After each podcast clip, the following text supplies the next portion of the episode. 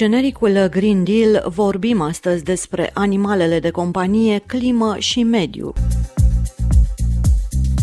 Se pune problema dacă animalele de companie poluează sau nu. Potrivit unui studiu realizat în anul 2017 în Statele Unite ale Americii, hrănirea câinilor și pisicilor creează echivalentul la aproximativ 64 de milioane de tone de dioxid de carbon în Statele Unite ale Americii în fiecare an. Impactul asupra mediului, potrivit studiului realizat, este unul similar cu cel a peste 13 milioane de mașini aflate în trafic. L-am întrebat pe europarlamentarul Nicu Ștefănuță dacă la nivelul Uniunii Europene s-au efectuat studii privind cantitățile de gaze de seră rezultate din producția de hrană pentru animalele de companie. Studiile arată într-adevăr o poluare produsă, acum orice industrie produce o poluare și până acum eu nu am văzut la nivelul Uniunii Europene ca această producție, această industrie separată, luată singură a mâncării pentru animalele de companie să fie printre poluatorii cei mari. Am văzut niște date venite din Statele Unite, dar cumva încă neconcludente și Uniunea Europeană când ia o decizie trebuie să vadă cam toate datele. Avem obligația să avem uh, impact assessment, adică o evaluare a impactului. Și, sincer, eu cred că e important să reducem acolo unde este evident. Și evident este că poluarea este în domeniul transportului, vedem cu toții și o suferim. Nu m-aș lua de săracii deținători de animale de companie, pentru că nu ar fi corect. Studiul realizat în anul 2017 în Statele Unite ale Americii ne propune să privim animalele de companie dintr-o perspectivă nouă. Aflăm, de pildă, că hrana animalelor de companie într-adevăr poluează. L-am întrebat pe profesorul universitar dr. Mario Codreanu de la Facultatea de Medicină Veterinară din București din ce se compune hrana animalelor de companie ca și în cazul nutriției omului, cu siguranță. Hrana este alcătuită din nutrienți care la rândul lor se clasifică în nutrienți energogeni și anenergogeni. În categoria nutrienților energogeni vorbim de proteină, glucide și respectiv lipide, iar cealaltă categorie vorbim de grupul nutrienților non-energogeni, vorbim în principal de apă, săruri minerale și complexul de vitamine. Cu siguranță că în procesul de producție al hranei pentru animale vorbim de tehnologii, procesare, de la obținere până la procesare, comercializare, distribuție și până la efectul sistemic sau efectul general pe care îl generează ca orice aport, ca orice hrană, indiferent cărei specii este destinată și cu siguranță că ea poluează în tot ce înseamnă o tehnologizare sau supertehnologizare a acestor grupe majore de nutrienți, proteine, că e de origine animală, că e de origine vegetală, grăsimi, respectiv lipide, indiferent de originea lor, vegetale sau de origine animală în egală măsură, cu siguranță că tehnica și tehnologia lor de prelucrare și obținere a hranei pentru animale, fie că vorbim de hrană uscată sau vorbim de hrană umedă, cu siguranță, spuneam, poluează.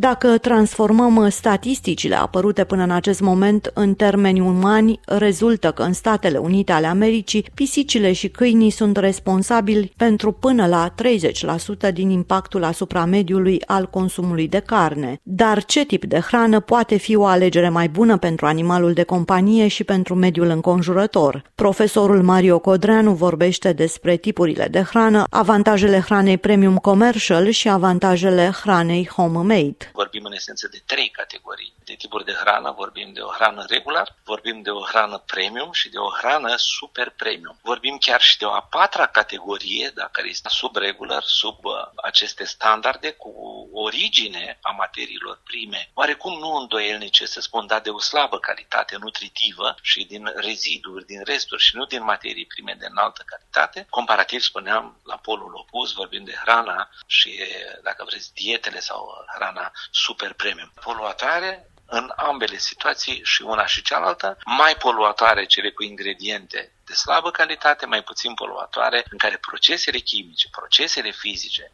de condiționare a hranei și, bineînțeles, suplimentele, vorbind, dacă vreți, aici de la euri, de la stabilizatori, conservanți, unde sunt introduse într-o cantitate mult mai mică, pentru că nu avem nevoie de acoperitori, dar de îmbunătățitori de gust, de culoare, de miros și uh, vorbim de ingrediente naturale. În țările civilizate, în care incamul de membru de familie este unul ridicat, cu siguranță preferă o hrană de foarte înaltă calitate, înaltă valoare biologică, cu ingrediente de foarte bună calitate și aici vorbim de o hrană premium. Iar hrana premium cu siguranță de la obținerea produsului primar, dacă vorbim proteina de origine animală și nu numai dacă vorbim substrat animal, de miel, de pasăre, de curcan, de vită, de pește, de fructe de mare. Evident că obținerea lor este extrem de costisitoare. O hrană preparată în casă cu siguranță va fi mai puțin poluatoare din acest punct de vedere, numai că procesul de preparare fizic, termic și uh, inclusiv uh,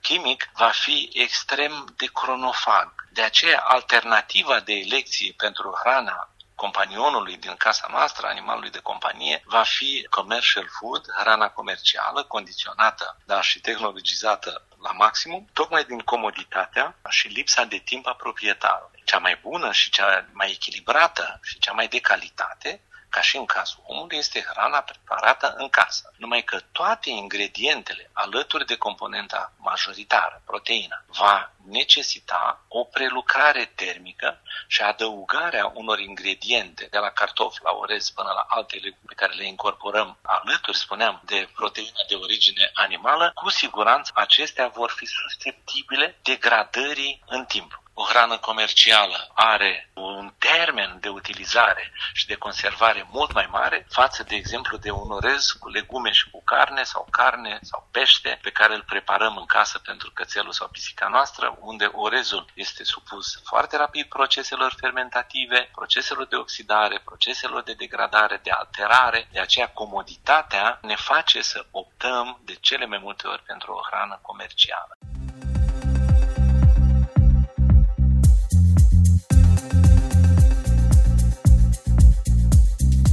Din studiile realizate până în acest moment rezultă și faptul că amprenta de carbon este mai mare la un animal de talie mai mare și de asemenea amprenta de carbon a animalului de companie diferă în funcție de locul în care acesta trăiește cum putem noi reduce amprenta de carbon a animalului nostru de companie, Nicu Ștefănuță, europarlamentar, vorbește despre comportamentul respectuos pe care fiecare dintre noi ar trebui să-l aibă față de mediul înconjurător, dar și despre alte aspecte prioritare pentru Uniunea Europeană legate de impactul asupra mediului. De multe ori se induce ideea că prin comportament individual se pot tăia emisii substanțiale. E bine să avem comportament individual bun și respectuos față de mediu, dar marile probleme sunt mai largi de atât. Și chiar este o tentație unor companii să zică, da, reduceți tu amprenta de mediu.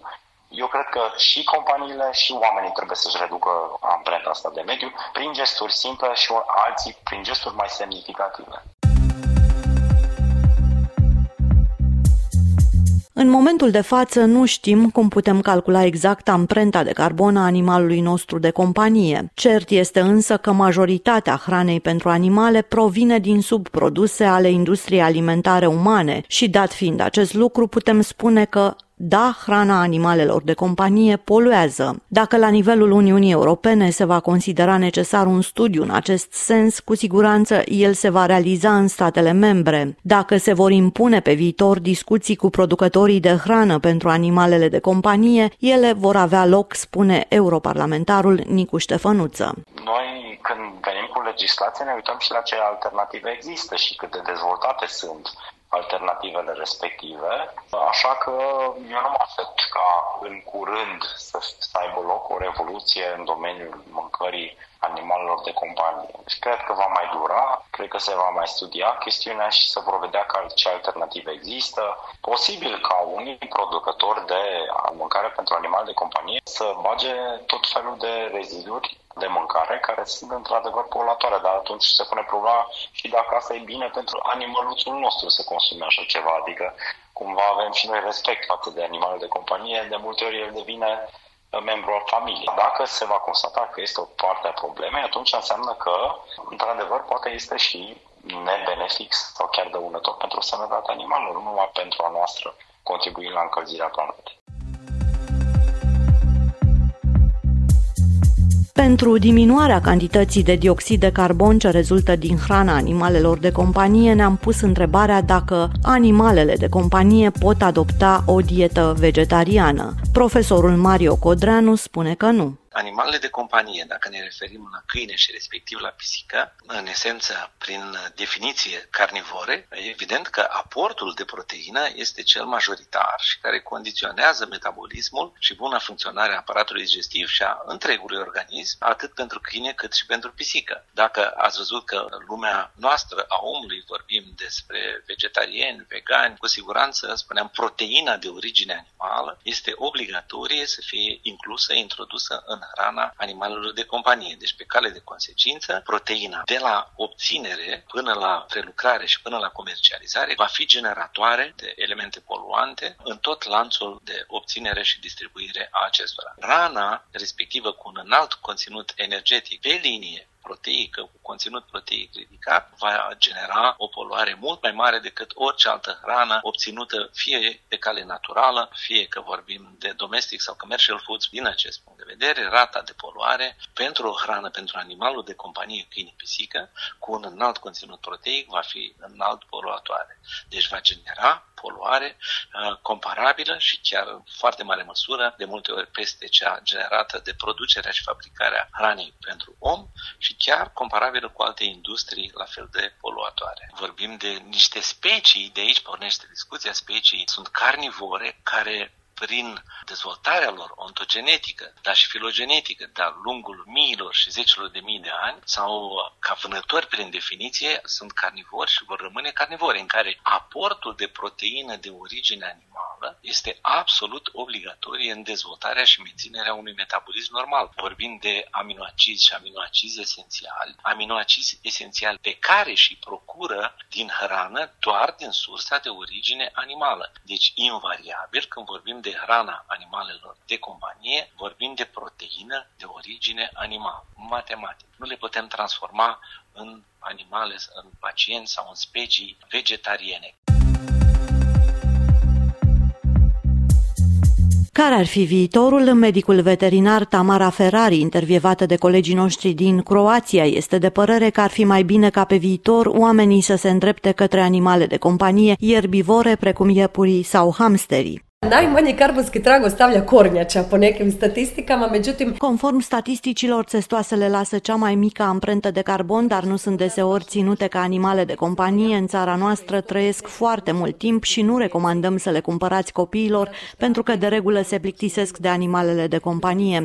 Cu toate acestea, toate animalele care sunt ierbivore, cum ar fi iepurii, hamsterii și cobaii, și animalele mici care sunt ierbivore, nu lasă aproape nicio amprentă de carbon. One zapravo ne ostavljaju skoro skoro pa nekakav karmanski trak.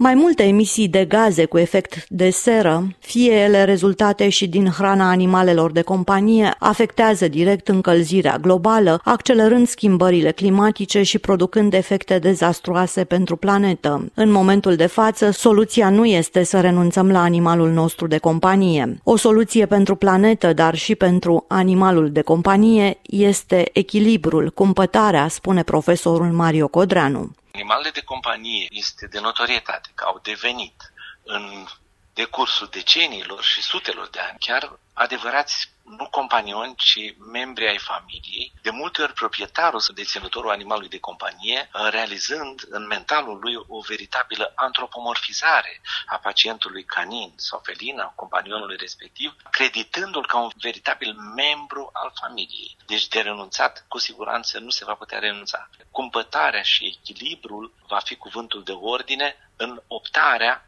pentru un tip de alimentație, de la cantitate până la calitate. Deci jocul în această dualitate este asigurat de cumpătare, de echilibru, ca și în medicina omului. Pentru că știți foarte bine că excesul în atari situații este generator, ca și în medicina omului, de numeroase neajunsuri de la dezvoltare supraponderală, obezitate, boli, da, și afecțiuni dismetabolice multiple. Este extrem de important să înțelegem că echilibrul de la cantitate la calitate este cel mai important în uh, oferirea unui trai de calitate pentru animăluțul nostru de companie.